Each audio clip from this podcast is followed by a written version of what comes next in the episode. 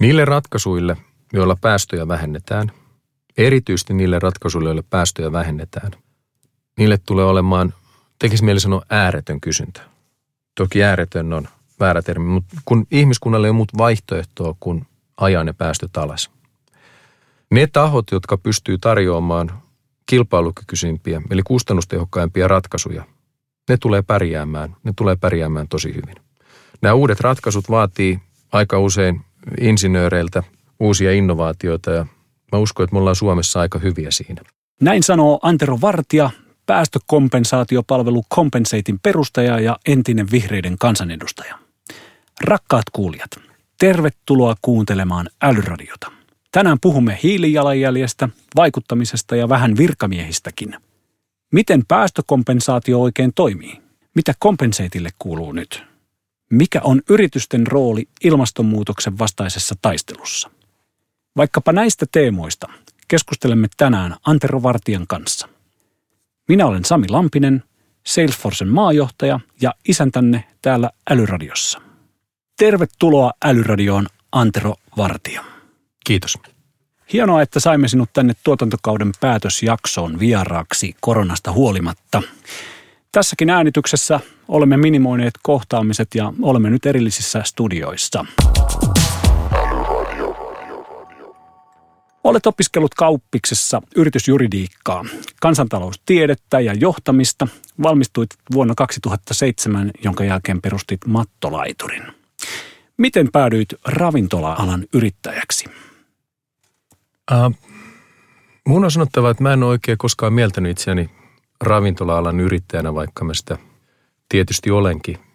Sekä mattolaituri että löylyn kohdalla niin se, että sain mahdollisuuden rakentaa Helsingin rannoille kauniille paikalle jotain pysyvää, oli se, joka kutsu lähtemään tekemään. Että se varsinainen ravintolan pyörittäminen on kaikkea muuta kuin mun sydäntä lähellä olevaa asiaa – jotta sen talo voi rakentaa, sitä ravintolaa pitää myös pyörittää, mutta mä en ollut siinä koskaan kovin hyvä. Pikemminkin ollut se uuden luominen ja uuden kehittäminen, joka on kutsunut puoleensa ja sen takia mä noita lähdin tekemään. Joo, hienoja paikkoja. No ilmeisesti ura vaikkapa isossa korporaatiossa ei sitten kuitenkaan kiinnostunut. Mä en ole koskaan pohtinut sitä vakavammin sen enempää johtuen siitä, että mä oletan olevani huono työntekijä jos mä pääse itse luomaan ja synnyttämään jotain uutta. Mun vahvuus ei ole sorvin ääressä oleminen ja mä saatan olla tottelematon silloin, kun mä oon asioista eri mieltä. Ja sen vuoksi en ole koskaan hakenut töitä mistään korporaatiosta. No vuonna 2015 osallistuit myös sauna- ja ravintolakompleksi Löylyn perustamiseen Hernesaareen. Nyt rakennus on suojeltu vain neljän vuoden iässä. Löyly on melkoinen maamerkki Helsingissä. Miltä tuntui, kun kuulit tästä suojelupäätöksestä? Olihan se yllättävä tieto ja hauska kuulla, että se suojeltiin. Tosin mä olisin ollut hirveän yllättynyt, jos noin tuore rakennus olisi nyt jo niin vaarassa, että se siitä poistuisi. Mutta se on sen verran erikoista arkkitehtuuria, että mä en ole epäillyt sitä, että, että se joku päivä jyrättäisi, jos kiinteistö vaan pidetään hyvässä kunnossa, mutta tunnustuksena – se on merkittävä ja on erityisen iloinen erityisesti meidän arkkitehtien puolesta, jotka sen kunnia siitä ansaitsee. Vuonna 2015 nousit eduskuntaan vihreiden kansanedustajaksi, sait lähes 7000 ääntä. Miksi halusit kansanedustajaksi? Yksi asia johtaa toiseen ja tota, mä luulen, että toi kansanedustajuusajatus ilman, että mä sitä näin selkeästi on ajatellut, on kytenyt pienestä pojasta pitäen ja – Mua on kiinnostunut yhteiskunta, se miten yhteiskunta toimii, ää, erityisesti syy-seuraussuhteet ja sen takia kansantaloustiede on, mä en ole kansantaloustieteilijä missään nimessä ja en tota, ole opiskellut sitä erityisen syvällisesti, mutta esimerkiksi lamat on hirveän mielenkiintoisia prosesseja, miten yksittäiset asiat, kun tehdään jotain, niin kuin se lähtee johtamaan johonkin muuhun ja ne vaikutukset on kauaskantoisia – Tämmöistä asiat on kiinnostanut mua aina hyvin paljon. Hmm. Mutta sitten toisena asiana niin ilmastonmuutos ja ylipäätään meidän ekologinen kestävyys on sillä tasolla, että meidän on pakko tehdä merkittäviä isoja asioita tämän korjaamiseksi. Ja politiikka on kuitenkin se paikka, jossa me päätetään yhteiskunnan pelisäännöistä. se varsinainen välähdys siitä, että mä voisin liittyä vihreisiin ja sen myötä sitten päädyin ensi eurovaaleissa ehdokkaaksi sitten eduskuntavaaleissa, niin tuli reissulla. Mä olin Jasperin kanssa kalareissulla Kuolan Niemimaalla. Ja kalastaminen ei ole mulle mitenkään intohimoinen asia. Mä käytiin enemmän aikaa siellä kirjoja lukemisia. Yksi niistä oli Osmo Soininvaara Vihreä politiikka ja mä muistan sen hetken teltassa, kun se vaan kolahti niin kovaa. Mä pohdin sitä, että mitä jos mä liittyisin vihreisiin. Et siihen aikaan oli tota, semmoinen tilanne, että mm, mulla ei ollut mielenkiintoa laajentaa liiketoimintaa eikä hakea muualle töihin, mutta silti koin, että pitäisi päästä tekemään jotain merkityksellistä ja järkevämpää hmm. kuin olla tuommoinen puolitehoinen yrittäjä. Siitä sitten lähti. No niin. Restis History, hieno homma. Olit eduskunnassa yhden kauden, etkä asettunut ehdolle vuoden 2019 vaaleissa. Sen sijaan perustit Compensate-säätiön. Miksi perustit Compensatein? Eduskunnassa ollessa niin tuli puhuttua paljon ilmastopolitiikasta ja siihen kytkeytyvistä asioista, erityisesti energiapolitiikasta. Kun kaikki sanoo, että ilmastonmuutos on pakko pysäyttää ja samaan aikaan me ollaan kyvyttömiä tekemään niitä asioita, jotka pitäisi tehdä, niin sitä paljon pohdin ja koen, että meillä on kollektiivinen ajatteluharha tässä niin vahvasti vallalla, että se estää meitä tekemässä niitä tarvittavia toimenpiteitä. Juuri syy sille, että ilmastonmuutos tapahtuu, johtuu siitä, että ilmakehässä on liikaa hiilidioksidia. Me lisätään sen määrää sinne koko ajan, mutta me ei olla missään vastuussa siitä aiheuttamastamme vahingosta. Ja me ei edes nähdä sitä, että kuinka paljon vahinkoa me toimillamme aiheutetaan. Ja miten me voidaan odottaa, että ihmiset tekis vastuullisempia päätöksiä, jos me puhutaan ylätasolla ilman, että me ymmärretään, että mitä konkreettisesti tapahtuu, kuinka paljon vahinkoa syntyy eri asioista, ja siitä, että kenelle se vastuu loppupeleissä vahingon aiheuttamista kuuluu. Lähtökohta mun ma- maailmassa on se, että jos mä teen jotain, joka aiheuttaa vahinkoa, niin mun pitäisi kantaa siitä vastuu. Ja tästä sitten syntyy ajatus perustaa säätiö niin, että me tuotaisiin tämä vahinko näkyville, että aina kun ostan jotain, niin tietäisin, että kuinka paljon siitä syntyy päästöjä, mutta sen sijaan, että puhutaan hiilidioksiditonneista, jotka on abstrakteja ihmisille, että me ei edelleenkään harva hahmottaa, me tiedetään suhteessa kyllä, että 10 tonnia hiilidioksidia enemmän kuin 2 tonnia hiilidioksidia. Mutta se on edelleen hirveän epämääräistä. Se on näkymätön kasvihuonekaasu. Mutta jos me muutettaisiin se euroiksi, mm. kuinka paljon maksaa sen ongelman korjaaminen, niin me ruvetaan puhumaan hirveän paljon selkeämpää kieltä ihmisten kannalta. Ja tämä ajatus, kun syntyi, lähdin sitä toteuttamaan ja sitten kun asioita vietiin eteenpäin, niin jossain vaiheessa oli vaan pakko todeta, että idea kompenseitista on tota, sillä tasolla, että sitä on pakko viedä eteenpäin. Mä uskon siihen yhä edelleen niin paljon, vaikka tässä onkin ollut haasteita matkan varrella, niin paljon, että onnistuessaan sen vaikutus ilmakehälle on suurempi kuin se, että jos mä olisin jatkanut kansanedustajana. Joo. Joskus esitetään kysymys, että miksi mä petyin politiikkaan, niin kyse ei ole siitä, että mä olisin pettynyt politiikkaan, vaan siitä, että syntyy ajatus, jossa mä koen vastuukseni ja velvollisuudekseni lähteä viemään sitä eteenpäin. Jos sinun pitäisi nimetä yksi kompenseittiin liittyvä pitkän aikavälin tavoite, niin mikä se olisi? Se, että meillä on järjestelmä, joka on sisään leivottuna itsestään selvästi niin, että aina kun syntyy päästöjä, on automaattisesti vastuu sitoa se hiilidioksidi ilmakehästä todennetusti ja pysyvästi. Niin, että lähtökohta kaikessa on se, että hiilidioksidin määrä ilmakehässä ei saa lisääntyä, vaan sen pitää vähentyä. Ja tämä tarkoittaa sitä, että me ollaan muutettu järjestelmä pelisääntöjä ja että me ollaan hinnoiteltu tämä kaikkien toimintaan sisään. Niin, että jos mä teen jotain, jos syntyy päästöjä, niin mä automaattisesti maksan siitä ja se raha ohjataan tämän ongelman korjaamiseen, eikä muihin tärkeisiin yhteiskunnan asioihin. Ilmastonmuutos on yksi ihmiskunnan isoimmista ongelmista. Pariisin ilmastosopimuksessa allekirjoittajat sitoutuivat siihen, että maapallo lämpenisi vain puolitoista astetta esiteolliseen aikaan verrattuna.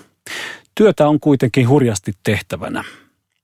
Mikä on päästökompensaatioiden rooli ilmastonmuutoksen vastaisessa taistelussa? Ihan ensi alkuun disclaimer, joka on niin tärkeä, että sitä ei saa koskaan sivuttaa. Meillä ei ole mahdollisuutta onnistua ilmastonmuutoksen pysäyttämisessä ilman, että me radikaalilla tavalla leikataan syntyviä päästöjä. Meillä ei ole mitään mahdollisuutta kompensoida tietämme ulos tästä. Kompensointi on kuitenkin yksi työkalu, jota tarvitaan. Mutta siinä on hirveän tärkeää se, että millä tavalla se toteutetaan, kuinka luotettavaa se on. Ja väärin toteutettuna kompensaatiot saattaa olla haitallisia ilmastonmuutoksen torjunnan kannalta, kun ajatellaan, että voidaan maksaa, jotta ongelma poistuisi, mutta sitten ei tehdäkään riittävästi ja ne kompensaatiotavat ei aina myöskään edesauta sitä hiilen sidontaa välttämättä ollenkaan.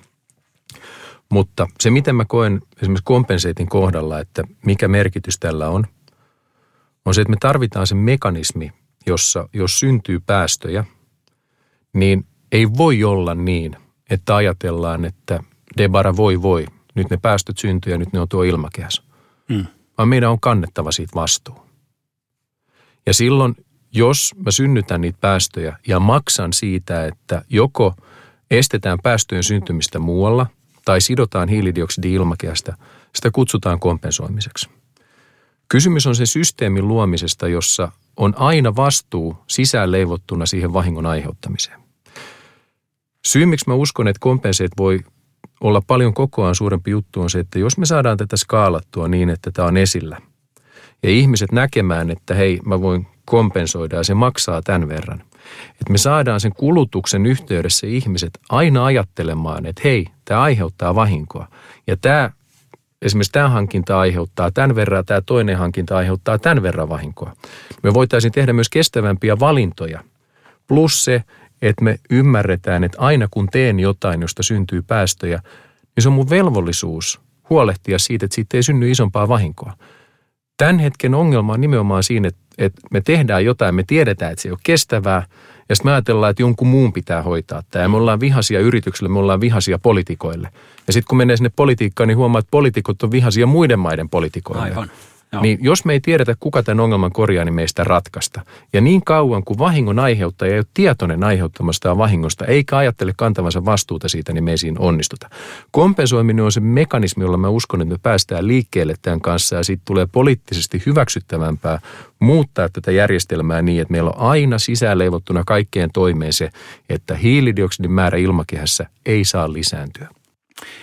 Pakko kysyä tässä kohtaa, nyt koronakurimuksessa, että kun puhuit siitä, että näihin tavoitteisiin ei päästä pelkästään sillä, että kompensoidaan, vaan pitää myös leikata, niin, niin onko minkälaisia arvioita tällä hetkellä, että, että jos tällaisella äh, niin kuin supistetulla toiminnalla, missä lentoliikenne on vähentynyt huimasti, missä niin kuin yritykset on, on seiso, seisoo tuota tuotantoa ja näin päin pois, niin onko tämä niin kuin ilmaston kannalta no tämä on varmasti parempi tilanne, mutta onko tämä vielä riittävä siihen, että jossain, jonain päivänä oltaisiin niin kuin hiilineutraalissa tilanteessa? Todennäköisesti tämä dippi oli kuinka syvä tahansa ja kesti kuinka pitkään tahansa, on joka tapauksessa väliaikainen. Ja me palataan vanhaan, ellei me tehdä tietoisia ratkaisuja, päätöksiä niin, että me lähdetään muuttaa tätä järjestelmää siltä osin, että miten me tuotetaan energiaa, miten me liikutaan, miten me lämmitetään talot ja miten me tuotetaan esimerkiksi ruokaa. Ja ei tuu nämä nykyiset päästövähennykset, niin mä oon nähnyt eri lukuja, mutta viimeisimpänä tuli vastaan se, että nyt tippuisi päästöt esimerkiksi noin 5 prosenttia globaalisti tänä vuonna hmm. tämmöisen kriisin myötä – Toki me ollaan aikaisessa vaiheessa tätä kriisiä, me ei olla vielä nähty talouskriisin seurauksia mun arvion mukaan. Mutta tota, tai me ei, me ei tiedetä, kuinka vakavaksi tämä saattaa tästä äityä. Mutta 5 prosentin pudotus, jos se suhteuttaa siihen, että jos meidän pitäisi saavuttaa ää, se puolentoista asteen tavoite, niin meidän pitäisi joka vuosi tiputtaa päästöjä globaalisti 7 prosenttia. Eli vielä paljon enemmän kuin mitä nyt arvioiden mukaan tippuu. Ja jok ikinen vuosi tehdä tämmöinen toimenpide. Se kuvastaa sitä mittakaavaa, mikä tässä on edessä. Ja se myös osoittaa sen, että tämä ei tapahdu sillä, että ihmisillä on hyvää tahtoa tai se, että poliitikot julistaa, että, että ilmastonmuutos pitää pysäyttää, vaan ne on ne konkreettiset toimenpiteet, joita me tarvitaan. Me tarvitaan niitä tosi selkeitä päätöksiä, investointeja ja kieltoja – Ilmasta me ei tulla onnistumaan noin mittavassa operaatiossa. Mutta se, mitä mä toivon, että korona tekee tässä, ei niinkään se tämänhetkinen päästövähenemä, joka saattaa myös johtaa siihen, että kohta on tärkeämpää turvata työpaikkoja, oli ne vaikka hiilikaivoksissa, kuin torjua ilmastonmuutosta, kun yritetään päästä lamasta taas jalkeille. Niin se, mitä mä toivon, että tämä tekisi kuitenkin yhteiskunnalle, että me ymmärrettäisiin, että tämä järjestelmä, jonka puitteissa me toimitaan, jolle ihmiset on tosi usein alisteisia, että me ajatellaan, että ei me voida tehdä koska. Ja kyse on niistä pelisäännöistä, jotka me on luotu. Koronan myötä me kuitenkin nähdään, että me voidaan poiketa niistä sovituista säännöistä sit kun kriisi on kyllin iso ja sit kun on pakko. Joo. Ja korona on pikkujuttu verrattuna niihin ongelmiin, mitä ilmastonmuutos edetessään tulee ihmiskunnalle aiheuttamaan. Et siinä mielessä mä toivon, että tämä ongelman ydin jälleen kerran on tämä ihmisten ajattelutapa ja että me ei päästä liikkeelle, että se muuttuu tämän myötä ja me ymmärretään, että sitten kun on oikeasti meidän olemassaoloa uhkaava kriisi käsillä, niin sitten on pakko toimia ja heittää romukoppaan ne vanhat ajattelutavat. Pääasia, että me korjataan nämä ongelmat. Verkkosivujenne mukaan kompenseit on poistanut lähes 200 000 tonnia hiilidioksidia ilmakehästä. Missä teidän isoimmat projektit ovat? Maailmalla on paljon projekteja, joissa joko vähennetään päästöjä tai sidotaan hiilidioksidia. Ja tota, me ollaan käyty niitä paljon läpi, nimenomaan näitä hiilensidontaprojekteja. Me ollaan auditoitu tarkemmin yli 50 projektia ja meillä on joku kaksi, jotka on mennyt tästä kriteeristöstä oikeastaan vielä rimaa hipoen läpi. Ja kuvastaa sitä, että tämä nykyinen sertifiointijärjestelmä, jossa ostetaan näitä niin sanottuja carbon kredittejä, ei toimi kovin hyvin ja niihin sertifikaatteihinkaan ei voi luottaa. Mm-hmm. Nämä kaksi, jotka meillä on mennyt läpi, on yksi on Kariba-niminen Zimbabwessa ja toinen on Cardamom-niminen Kambodžassa. Ja lisää haetaan koko ajan. Johtuen siitä, että noikaan ei ole ilmastointegriteetiltään niin hyviä kuin niiden soisi olevan, niin näidenkin kohdalla me tehdään kuusinkertainen ylikompensaatio. Että tuo luku, joka tuossa esitetään, niin me ollaan nostettu ton verran noita carbon markkinoilta ja se vastaa sitä, että silloin olisi yksi tonni hiilidioksidia sidottu. Mutta meillä on vahvat perusteet epäillä, että nämä projektit ei kuitenkaan toimi niin hyvin kuin sanotaan siitäkin huolimatta, että me ollaan pyritty valitsemaan sieltä ne parhaista parhaat. Joo. Niin tästä tehdään se kuusinkertainen ylikompensaatio. No kerro vielä tarkasti, että miten tämä hiilidioksidin poistaminen ilmakehästä varmistetaan? Meillä on järjestelmiä, kansainvälisiä järjestelmiä, joissa äh, sanotaan, että on projekti, joka on taho, joka päättää kehittää vaikka metsitysprojektin. Ne hankkii sen maan ja ne tekee ne investoinnit itse. Ja kun siellä rupeaa metsä kasvamaan ja sitomaan hiilidioksidia, niin siihen tulee kolmas osapuoli, joka auditoi ja verifioi sen, että kuinka paljon hiilidioksidia on sitoutunut. Sen myötä, kun sitten hiilidioksidi on sitoutunut, niin syntyy näitä carbon kredittejä, jotka tulee markkinoille, joita voi ostaa. Kun me ostetaan tämmöinen kreditti, niin se lakkautetaan, eli sitä ei pysty enää myymään eteenpäin. Ja tämä järjestelmä toisin sanoen toimii niin, että ensin pitää sitoa se hiilidioksidi ennen kuin muodostuu tämä kreditti, jonka voi myydä, eikä niin, että maksetaan jollekin siitä, että käykää ostamassa taimia, istuttakaa puita maahan. Toisin se työ on jo tehty siinä vaiheessa, kun siitä maksetaan.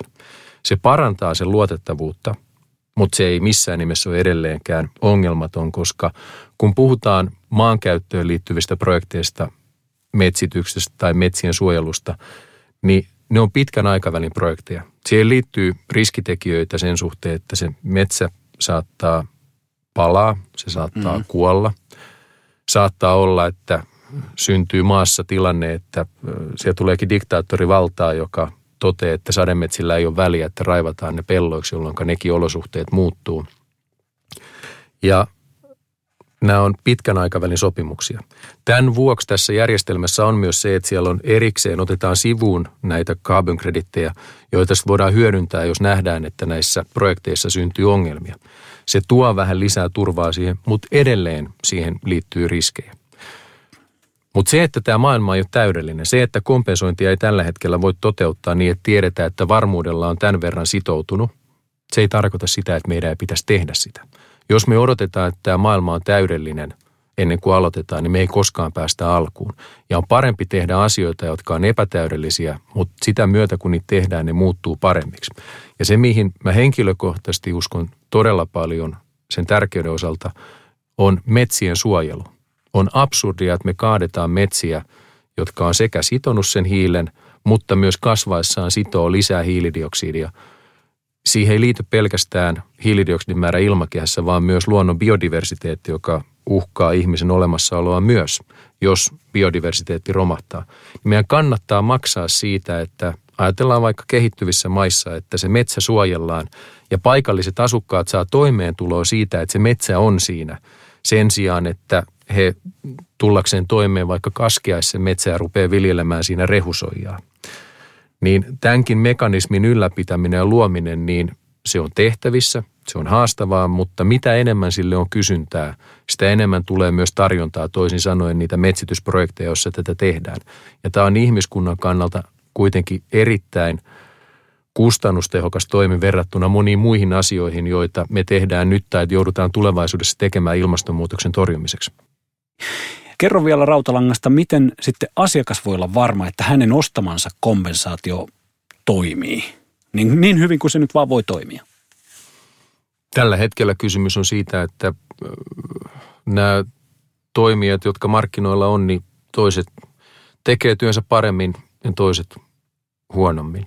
Ja tämä on myös yksi eteenpäin voima ollut mulla, että tuolla siis tällä en sano, että kaikki toimijat on missään nimessä huonoja, mutta tuntui siltä, että tämä kompensoimisen maailma voisi toimia huomattavasti paremmin. Mm. Se, mitä me kompenseitilla tehdään, niin me julkistetaan meidän tiliotteet ja näytetään siitä, että miten se raha käytetään ja se, että se raha menee aidosti ää, säätiön läpi, että me ei oteta siitä minkäännäköistä provikkaa tai käytetä sitä muuhun. Läpinäkyvyys on se tekijä, jolla sitä voi tehdä.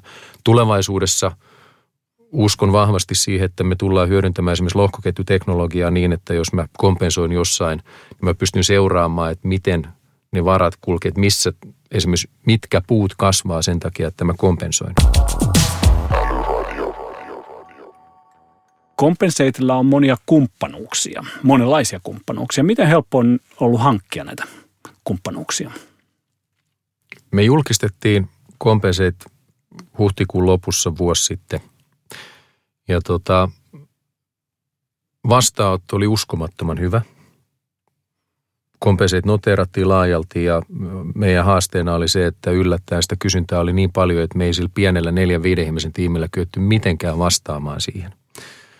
Ja siinä vaiheessa vaikutti siltä, että kumppaneiden hankkiminen on tosi helppoa. Ja yhteydenotto on tullut tietysti pidemmän aikaa, mutta se muuttui haastavaksi siinä vaiheessa, kun arpajaishallinto ilmoitti, että – kompensoiminen on luvanvaraista hyvän tekeväisyyttä ja sitä ei saa harjoittaa ilman heiltä saatua lupaa. Ja se lupa on niin byrokraattinen järjestelmä, että se olisi estänyt meitä tekemästä yhteistyötä yritysten kanssa. Meistä haettu ja niin kauan kuin tämä on ollut juridisesti epäselvä, niin vaikka kumppaneita löytyisi vaikka kuinka paljon, joiden kanssa mm. toimia, niin ennen kuin me saadaan se käytäntöön, niin siinä on ollut valitettavasti tarpeettoman paljon vaikeuksia ja hidasteita johtuen siitä, että juurinen tilanne on epäselvä. Joo. Nythän hallitus ilmoitti pari viikkoa sitten, että lakia tullaan selventämään ja huolehditaan siitä, että päästökompensaatiot on tulevaisuudessa mahdollisia, mutta meanwhile, niin tämä on hankalampaa kuin sen tulisi olla. Tuota, eli rahankeräyslupa on, on niin kuin se, mitä tässä tarvitaan heidän mukaan, eikö niin? Kyllä. Ja, ja tota, vaatimus ei ihannastu arkijärkeen. Onko lainsäädäntö tässä ihan ajan tasalla vai pitääkö tässä tehdä muutoksia? Mun henkilökohtainen näkemys on se, että, että laki itsessään on niin huono, että se johtaa epäselviin tilanteisiin, mutta samaan aikaan niin viranomaisen tulkinta laista on semmoinen, että sen, sen ei missään nimessä olisi pitänyt olla tämä. Ja mä en tiedä kuinka paljon aikaa, mutta mä luulen, että saattaa olla mielenkiintoinen tarina kerrottavaksi kuulijoiden kannalta, että miten tämä koko prosessi on mennyt. Mä en nyt tätä julkisuudessa tainnut avata vielä. No, kerro tästä. Tarkemmin, että mikä tässä on Jos haluat, niin kerro vaan. No, mä kerron tästä tosi mielelläni. Joo. Uh, Suomessa on siis laki rahankeräyksestä, jossa sanotaan, että jos vedotaan yleisöön vastikkeettoman rahan saamiseksi, tarvitaan rahankeräyslupa. Mitä on vastikkeeton raha? Sitä ei ole määritelty. Hmm. Ja johtuen siitä, että meillä on tämmöinen huonosti laadittu laki, niin mä olin yhteydessä arpääsallintoon puoli vuotta ennen kuin me käynnistettiin meidän tai julkistettiin meidän toiminta ja jätettiin heille lausuntopyyntö, että tarvitseeko kompenseet rahankeräyslupaa. Tämä kysymys oli heille vaikea, he pyöritteli sitä ja me käytiin keskustelu siinä välissä ja sitten mä totesin, kun vaikutti siltä, että he oli taipumassa siihen, että tämä saattaa olla kiellettyä, niin me jätettiin heille perusteellisempi lausuntopyyntö vielä juristien kanssa. Arpaishallinnolta ei kuulunut vastausta siitä ensimmäisestä lausuntopyynnöstä ja seitsemän ja puoleen kuukautta ja me ehdittiin siinä välissä käynnistää tämä toiminta. Mm-hmm. Ja kun heiltä tuli tämä lausunto, niin jonka mukaan päästökompensaatiot edellyttää rahankeräyslupaa, niin meille oli ilmeistä, että he ei ymmärtänyt, mistä he linjaa. Meillä oli ilmeistä, että he ei ollut tehnyt minkäännäköistä taustatyötä ja ymmärtänyt, että miten tämä kansainvälinen järjestelmä toimii. Ja he oli kieltämässä myös yrityksiä, jotka tekee liiketoimintaa tarjoamalla päästökompensaatioita toimimasta. Ja me jatkettiin keskustelua sitten ja mä kävin tapaamassa heitä ää, Riihimäellä, missä he toimii. Ja esitin useampia kysymyksiä siitä, että esimerkiksi, että jos ilmastonmuutoksen torjunnan kannalta meillä on kaksi asiaa, mitä meidän pitää tehdä yksinkertaistaan. Toinen on se, että me vähennetään niitä päästöjä ja toinen on se, että me sidotaan ilmakehässä jo olevaa hiilidioksidia. Ja kun sitä hiilidioksidia sidotaan ilmakehästä ja siitä maksetaan, niin sitä kutsutaan kompensoimiseksi. Ja jos mä ajattelen itseäni yksilönä, että mä oon huolissani ilmastosta, mä haluan tehdä jotain asian eteen ja mä haluaisin maksaa yritykselle siitä, että se sitoo hiilidioksidi ilmakehästä, niin mä esitin heille kysymyksen, että saako tämmöinen yritys toimia, joka imee vaikka koneella ja tekee siitä äh, hiilipuikkoja. Niin. Ja he ei vastannut siihen. Sitten mä kysyin, että no muuttuuko tämä tilanne, jos tähän väliin tulee kompenseet, joka hakee maailmalta näitä toimijoita, jotka sitoo hiilidioksidia ja yritetään löytää mahdollisimman kustannustehokas ja luotettava ratkaisu siihen. Ja he ei vastannut siihenkään mitään. Sitten mä esitin vielä kysymyksen, että muuttuuko tämä, jos on, toimitaan näiden carbon kredittien kautta. Jos mä esitin heille kysymyksen, että, että kun mä lennän Finnairillä, niin siellä on vesipullo, jossa lukee, että hiilijalanjälki on kompensoitu, että onko tämä sallittua. Ja he ei sanonut siihen mitään. Sitten mä esitin kysymyksen, että miten tilanne eroaa siitä, että mä voin ostaa kompensoidun vesipullon tai tavallisen vesipullon siitä tilanteesta, että mä menen bensikselle ja tankkaan kompensoitua polttoainetta tai tavallista polttoainetta. Niin siihen vastasi, että jos on semmoinen tilanne, että on kompensoitu vesipullo tai identtinen vesipullo ilman kompensaatiota, silloin kompensoitu vesipullo tarvitsee rahankeräysluvan. Ja siinä vaiheessa mä kiehahdin ja sanoin, että tossa ei ole mitään järkeä. He jatko sanomalla, että Suomessa on nimeltä mainitsematon hampurilaisketju, joka tarjoaa päästökompensoitua hampurilaista. Että se on sallittua, mutta että jos voi ostaa hampurilaisen ja siihen erikseen kompensaatio, niin se on kiellettyä. Mä en ymmärrä, mihin tämäkään perustuu. Toisin sanoen tämä hampurilainenkin, että päästökompensaatio hampurilainen on sallittu. Joo. Kompensoimaton ää, ei ole sallittu, jos siihen maksaa erikseen sen, mutta tämä päästökompensoitu hampurilainen muuttuu laittomaksi, jos voi ostaa identtisen samanlaisen hampurilaisen ilmasta kompensaatiota samaan aikaan.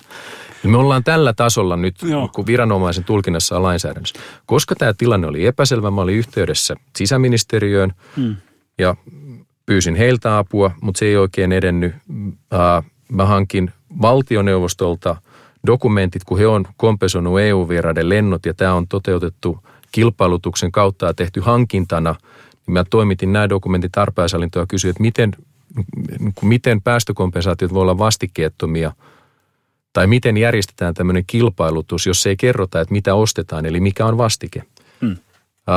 Mä toimitin heille asiantuntijalistan Suomessa olevista asiantuntijoista heidän pyynnöstä, jotka tuntee, miten päästökompensaatiojärjestelmä toimii. He ei lähestynyt ketään heistä. Sitten lopulta mä olin yhteydessä entisen sisäministerin Kai Mykkäseen, ja hän ehdotti, että hän voisi jättää kirjallisen kysymyksen eduskunnassa aiheesta, että me saataisiin hallituksen kantaa, että onko tämä sallittua vai ei. Ja kun sieltä tuli sisäministerin vastaus, jos linjattiin, että päästökompensaatiot, että jos halutaan, että yritykset voi tarjota niitä ihmisille, niin lakia pitää muuttaa, niin mä totesin, että tämä tilanne on absurdi. Että näitä on tarjottu Suomessa 15 vuotta ja nyt tulee tämmöinen tulkinta, että se onkin kiellettyä yrityksille. Mä totesin, että okei hyvä, säätiönä me haetaan nyt tätä lupaa. Ja mä ilmoitin siitä poliisihallitukselle ja toiveet, että olisiko mahdollista saada tämä nopeutettuna käsittelynä hoidettua. Kuukautta myöhemmin mä sain yhteyden just ennen uuden vuoden aattoa Ylen toimittajalta, jossa sanottiin, että poliisihallitus on tehnyt meistä tutkintapyynnön ja epäilee meitä rikoksesta. Mä olin yhteydessä arpajaishallintoa ja kysyin, että mistä on kyse ja kenestä muusta on tehty tutkintapyyntöjä. He sanoivat, että he ei voi vastata siihen, että kenestä muusta on tehty. Ja mä tietysti älähdin siihen, että he kertoo Ylen toimittajalle, että meitä tutkitaan, mutta ei kerrota, että tutkitaanko jotain muuta. Ketään muuta ei tutkita. Niin, niin. Kävi myös ilmi, että se meidän hakemus oli hävinnyt heidän järjestelmistään. Meillä on kuvakaappaukset, että se on sinne jätetty, mutta jotenkin se olisi poistunut poliisin järjestelmistä. Myöhemmin se kyllä sitten löytyi. No he sanoivat, että he ottaa sen käsittelyyn tämän meidän lupahakemuksen ja tota, että siinä on käsittelyaika 1-3 kuukautta ja se käsitellään sen mukaan, että se olisi tullut silloin joulukuun alussa. Kun kolme kuukautta oli tulossa täyteen, me oltiin yhteydessä arpajasallintoa kysyäksemme, että missä se menee, niin kävi ilmi, että sille ei oltu nimetty edes käsittelijää. No sitten saatiin taas äh, muita mutkia kautta patistettu heitä antamaan vastaus, niin he ilmoitti, että he ei käsittele meidän hakemusta sen takia, että meitä epäillään rikoksesta. Ja meidän rikos on tosissaan se, että me ei olla haettu rahakeräyslupaa, lupaa, jota ei ole ikinä aiemmin vaadittu keneltäkään, lupa, joka kaikkien sääntöjen mukaan tulee kompenseitille myöntää. Mm. Ja me ollaan tämmöisessä limbossa byrokratiaa epäselvän lain pohjalta, joka on pysäyttänyt meidän toiminnan Suomessa käytännössä kokonaan. Ja mä koen, että tämän olisi voinut hoitaa helpomminkin ja kevyemminkin. Tässä tuhlataan aika paljon resursseja tämmöisen mm. asian tekemiseen. Sitten me arpajaishallinto kielsi muun muassa Finnairia tarjoamassa, tarjoamasta päästökompensaatiota. Tämä kaikki pohjaa siihen, että saanko mä maksaa siitä, että joku yritys tekee liiketoimintaa sitomalla hiilidioksidia ja myy sen palvelun mulle. Arpajaishallinto sanoo, että siitä ei tule ihmiselle muuta kuin hyvä mieli. Se ei ole oikea vastike, sen takia se on hyvän tekeväisyyttä. Ja mä taas koen, että jos mä voin ostaa siivouspalvelun kotona – siitä, että joku tulee siivoa mun kodin, niin miten se eroaa siitä, että mä ostan siivouspalvelu, jossa joku siivoo ilmakehää? Joo. Etteikö te voi kuitenkin sille ostajalle niin todentaa, että he, hän on nyt saanut vastikkeeksi hiilidioksidia pois ilmakehästä? Nämä sertifikaatit ei riitä. Okei. Okay. Aikamoinen vyyhti. Te olette nostanut nyt kissan pöydälle. Onneksi sisäministeri Maria Ohisalo on nyt kuitenkin kommentoinut ilmeisesti tässä ihan viime päivinä, että asia viedään eteenpäin. Miltä se vaikuttaa? Uskotko, että asia menee eteenpäin? Asia menee varmuudelle eteenpäin, koska emme ole tuo poliittisia päättäjiä, jotka haluaisivat tämän kieltää. Tuon lainmuutoksen myötä me palataan siihen tilaan, joka Suomessa on ollut vallalla 15 vuotta.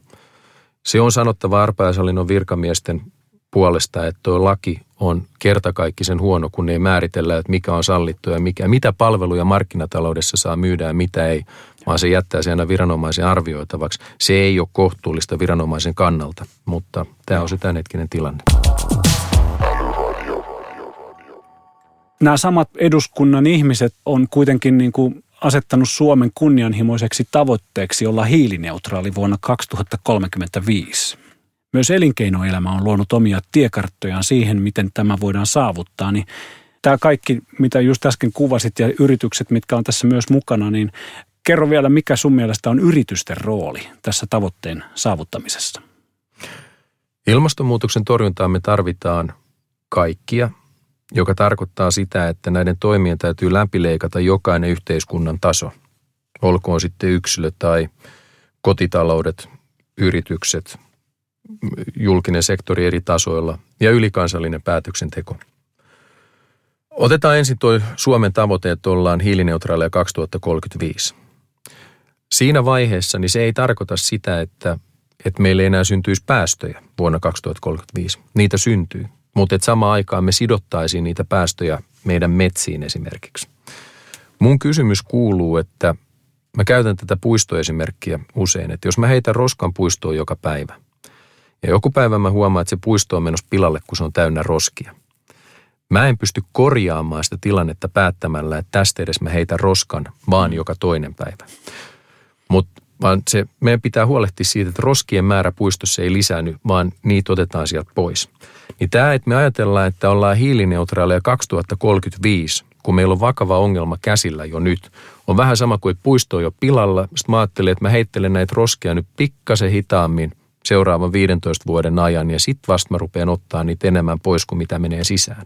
Kun mun mielestä se, mikä tässä koko jutus on pielessä ilmastonmuutoksen torjunnan kannalta, on tämä meidän kunnianhimotaso, joka sallii yhä edelleen tämän vahingon aiheuttamisen. Jokaisen pitäisi ottaa tavoitteeksi nyt heti, että me ollaan hiilineutraaleja. Se vaatii tietysti ponnistuksia, että miten me sidotaan sitä hiilidioksidia, mutta sen myötä sen vuoksi, just kun se on vaikeaa se hiilen sitominen, me tehtäisiin paljon kunnianhimoisempia tavoitteita tai toimia sen päästöjen vähentämiseksi myös. Että ne on molemmat asiat täytyy tehdä. Niin tämä kaikki toteutuu. No elinkeinoelämän merkitys tänä aikana, kun nähdään, että ilmastonmuutos on pakko pysäyttää ja poliittinen järjestelmä ei ole kovin notkea toimissaan, niin yritykset pystyy näyttää tietä. Yritykset ymmärtää, että se on niiden tulevaisuuden kannalta täysin välttämätöntä, että me ruvetaan toimimaan vastuullisemmin. Plus se on monille myös valtava erottautumistekijä, kilpailutekijä ja bisnesmahdollisuus. Et sitä kautta mä uskon vahvasti siihen, että yritykset tulee toimimaan. Mutta siinäkin mä haluaisin muistuttaa sen, että yrityshän koostuu ihmisistä. Ja ne on tavallisia ihmisiä, jotka tekee ne päätökset näissä yrityksissä. Sen vuoksi on niin tärkeää, että me tehdään toimia, että ihmiset kokee niitä tahaelämyksiä. Koska ei yritys toimi ilman ihmisiä samalla tavalla kuin ei politiikkakaan toimi ilman ihmisiä. Me tarvitaan ratkaisuja, jotka herättää yksilöt ajattelemaan, että okei, näin tämän pitäisi toimia, näitä toimia tarvitaan. Niin silloin he rupeaa tekemään niitä päätöksiä myös yrityksissä tai yhteiskunnallisella tasolla. Joo. Koko elinkeinoelämä ei ole, eikä yritykset ei ole ihan vielä mukana tässä ajattelussa. Niin miten yrityksiä pitäisi kannustaa ilmastonmuutoksen torjumiseen?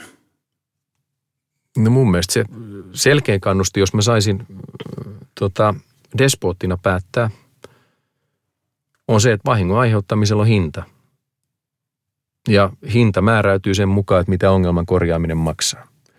Jos niiden toimien tekeminen, jotka synnyttää vahinkoa, muuttuisi huomattavasti kalliimmiksi, niin se toimii hyvänä kannustimena yrityksille välttää niitä asioita tai lopettaa niiden tekeminen, jotka on kalliita. Joo. No miten näet itse, tota, mikä on politiikan ja sääntelyn sekä innovaatioiden, innovaatioiden ja teknologian suhde ilmastonmuutoksen torjunnassa? Mikä niiden suhde on? Tota, me pystytään päätöksille jouduttaa innovaatioita ja usein ajatellaan, että tämä tarkoittaa sitten vaikka julkista T&K-rahoitusta. Mutta toinen keino jouduttaa innovaatioita on ihan selkeät kiellot. Ja hyvänä esimerkkinä toimii esimerkiksi se, että me kiellettiin hehkulamput. Mä en muista paljon siitä aikaa, mutta sanotaan, että siitä on karkeasti 15 vuotta aikaa, kun eu tehtiin tämmöinen päätös.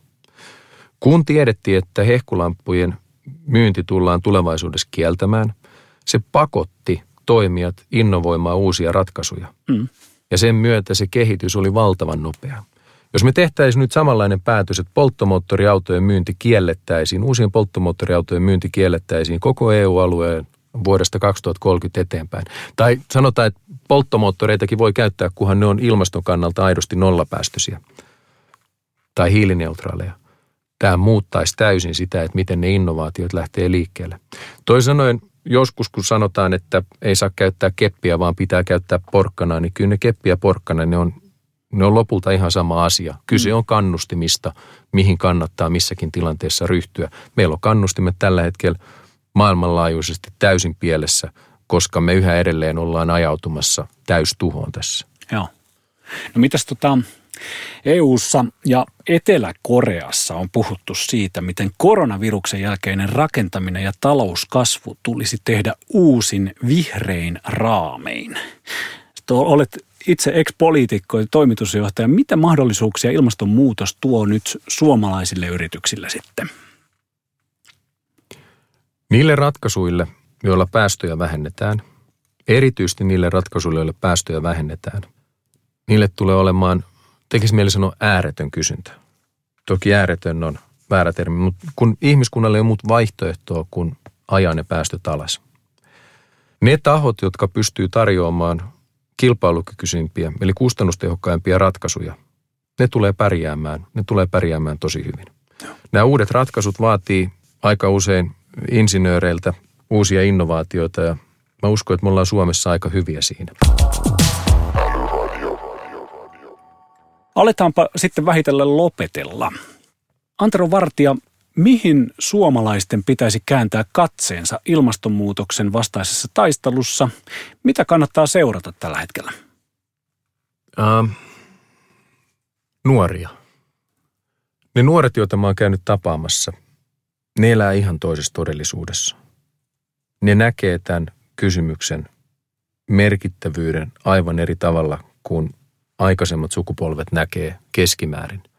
Ja nuorissa, jotka nyt ajatellaan on vaikka yläasteikäisiä, niin ei me kovin pitkään, että ne on mukana työelämässä vaikuttamassa siihen, että mitä päätöksiä yrityksiä tehdään ja luomassa tulevaisuuden kysyntää.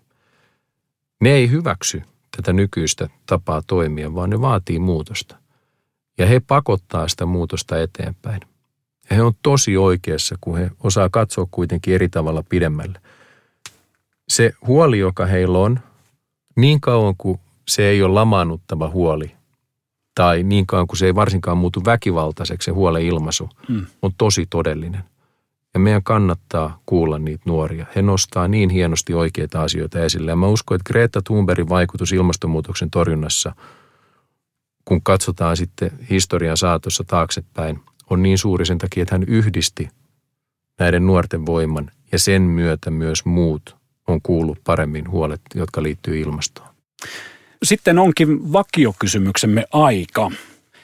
Mikä sinusta on älykkäintä juuri nyt? Se voi olla idea, palvelu, kirja, ihan mitä tahansa. Tota, mä en tiedä meneekö tämä suoraan tähän kategoriaan, että mikä on älykkäintä ja varsinkaan juuri nyt. Mutta mä haluan silti vastata näin.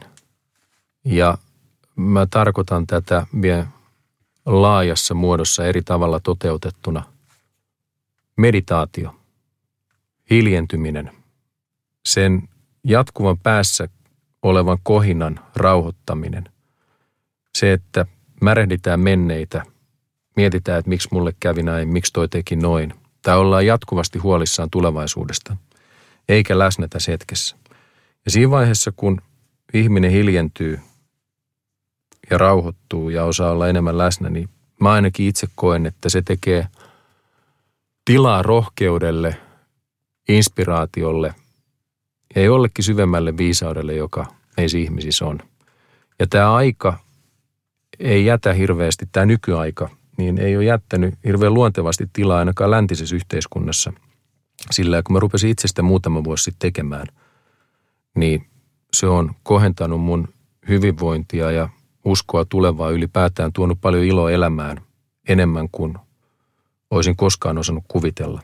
Ja mä uskon, että mitä useampi pysähtyy tämän hiljaisuuden äärelle ja löytää sieltä rauhaa ja tasapainoa ja niitä välähdyksen omaisia oivalluksia, niin tämä maailma menee kovaa vauhtia parempaan suuntaan.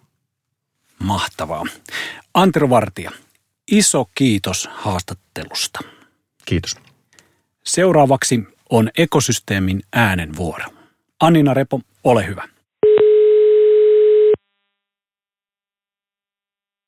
Hei Eija, kertoisitko kuka olet ja missä sä tällä hetkellä työskentelet? Joo, hei. Eli mä oon Eija Paajanen ja mä toimin tuotemarkkinoinnin vetäjänä M-Filesilla. Me tuotemarkkinoinnissa vastataan M-Filesin arvolupauksen sanoittamisesta selkokielelle. Tar- tarkoittaa myös sitä, että me tuetaan myyntiä, kenttämarkkinointia ja sitä muuta organisaatiota oikeilla viesteillä ja tarvittavilla markkinointimateriaaleilla. Kerrotko vähän tarkemmin, että minkälainen yritys Enfiles on, mitä te teette? Enfiles on globaali toimija ja me tarjotaan älykkäitä tiedonhallinnan ratkaisuja asiakkaille. Meillä on tavoitteena muuttaa se tapa, jolla tietoa tallennetaan, etsitään, käsitellään ja hallinnoidaan maailmassa. Meitä on semmoinen reilu 500 eri toimistoissa, muun muassa Suomessa, USAssa, Englannissa, Ranskassa ja Saksassa – ja lisäksi sitten partnereita globaalisti, jotka laajentaa tätä meidän omaa palvelukenttää. Nyt erityisesti tässä tämän korona-ajan seurauksena niin tota, aika suuri osa tietotyöllistä on siirtynyt tämmöiseen niin etätyöskentelyyn ja tämä on tietysti muuttanut tätä työn tekemistä entistä enemmän, niin miten te näette, näette tämän tilanteen, että miten miten, mitä asioita tässä pitää ottaa huomioon nyt kun työskennellään etänä ja, ja pitäisi varmistua, että kaikilla on oikea tieto saatavilla. Jos me ajatellaan niin kuin sitä kenttää, että minkä asioiden kanssa asiakkaat nyt sitten niin kuin tavallaan tässä uudessa tilanteessa joutuu painimaan, niin siellä on kolme tavallaan pääpointtia, mitä, mitä me nähdään tässä. Eli tietotyöläisille, niin heillähän on tärkeää se, että kaikki tiedostot on saatavilla myöskin siellä etätoimistolla. Ei pitäisi olla mitään merkitystä sillä, että tekeekö sitä töitä itse asiassa konttorilta käsin vai tehdäänkö sitä kotikonttorilta tai sitten jostain tulevaisuudessa ehkä jostain kahvilasta tai mistä hyvänsä käsin. Sen työn tekemisen pitää olla ihan yhtä tehokasta, sen pitää olla ihan yhtä sujuvaa kuin mitä se on siellä toimistossa. Ja tämähän on niin kuin A ja O, että kaikki tiedostot on saatavilla. Myöskin ne verkkolevyllä sijaitsevat tiedot tai muut, jotka saattaa olla aika vaikeita joskus etätyötilanteessa saavuttaa. Toinen asia, mikä ihan sen perus niin kuin tiedon saavutettavuuden lisäksi on, niin on se, että työntekijöillä pitää olla yksi totuus. Tämä on se pointti, että asiakkaat, ne yrityksen loppuasiakkaat, heidän pitää saada ihan yhtä hyvää palvelua kuin normaalitilanteessakin. Ja jotta tämä onnistuisi, niin kaikilla yrityksen työntekijöillä, riippumatta siitä heidän omasta roolistaan, pitäisi olla saatavilla se viimeisin ajantasainen tieto siitä, mitä se asiakas tarvitsee, mikä, mitä se on viimeksi hankkinut, missä, missä tilanteessa projektit on ja niin poispäin. Ja kolmanneksi täytyy olla myöskin keino hallinnoida tietoa niin, että se on erilaisten lakien ja säädösten mukaista tiedon käsittely. Ja kaikki arkistoinnit ja muut tapahtuu oikein. Kaikki hyväksyntäkierrokset hoidetaan oikein. Ja myöskin se, että se tieto, kun sitä käsitellään, niin se ei vuoda ulos vahingossa esimerkiksi, vaan tietoturvasta tiedon, henkilötietojen yksityisyydestä ja muusta huolehditaan yhtä tarkasti kuin mitä se siellä toimistolla olisi tehty. Hei, kiitos näistä ö, ajatuksista Eija. Tähän loppuun vielä, ennen kuin päästään sinut jatkamaan, niin meidän vakiokysymys. Eli mikä sinun mielestä on älykkäintä juuri nyt? Se voi olla mitä tahansa, kuten kirja tai joku ajatus tai konsepti. Mun mielestä on äärimmäisen mielenkiintoista nähdä, miten nyt erilaiset uudet työkalut, erilaiset älykkäät alustat, erilaiset tavat kohdata ihmisiä, kun ei sitä voikaan tällä hetkellä tehdä niin kuin perinteisesti, niin miten ne valtaa alaa ja valtaako ne sitä alaa pysyvämminkin kuin vain nyt tällä hetkellä. Uskoisin, että osittain tulee muuttumaan pysyvästikin. Ja esimerkkinä tällä hetkellä niin kuin tulee mieleen ihan tämmöiset jokapäiväisen tarpeen kuin lounas, mikä tyypillisesti syötiin siellä työpaikka lounasravintolassa.